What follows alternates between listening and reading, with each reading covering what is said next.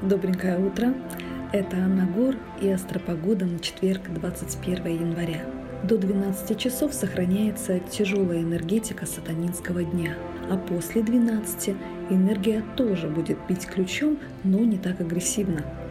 День благоприятен для окрашивания волос и стрижек, в том случае, если в ваши планы входит отращивать волосы. Послеобеденное время подходит также для сделок с недвижимостью, для коммерческих встреч и для свиданий.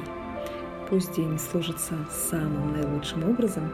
Жду вас завтра в это же время.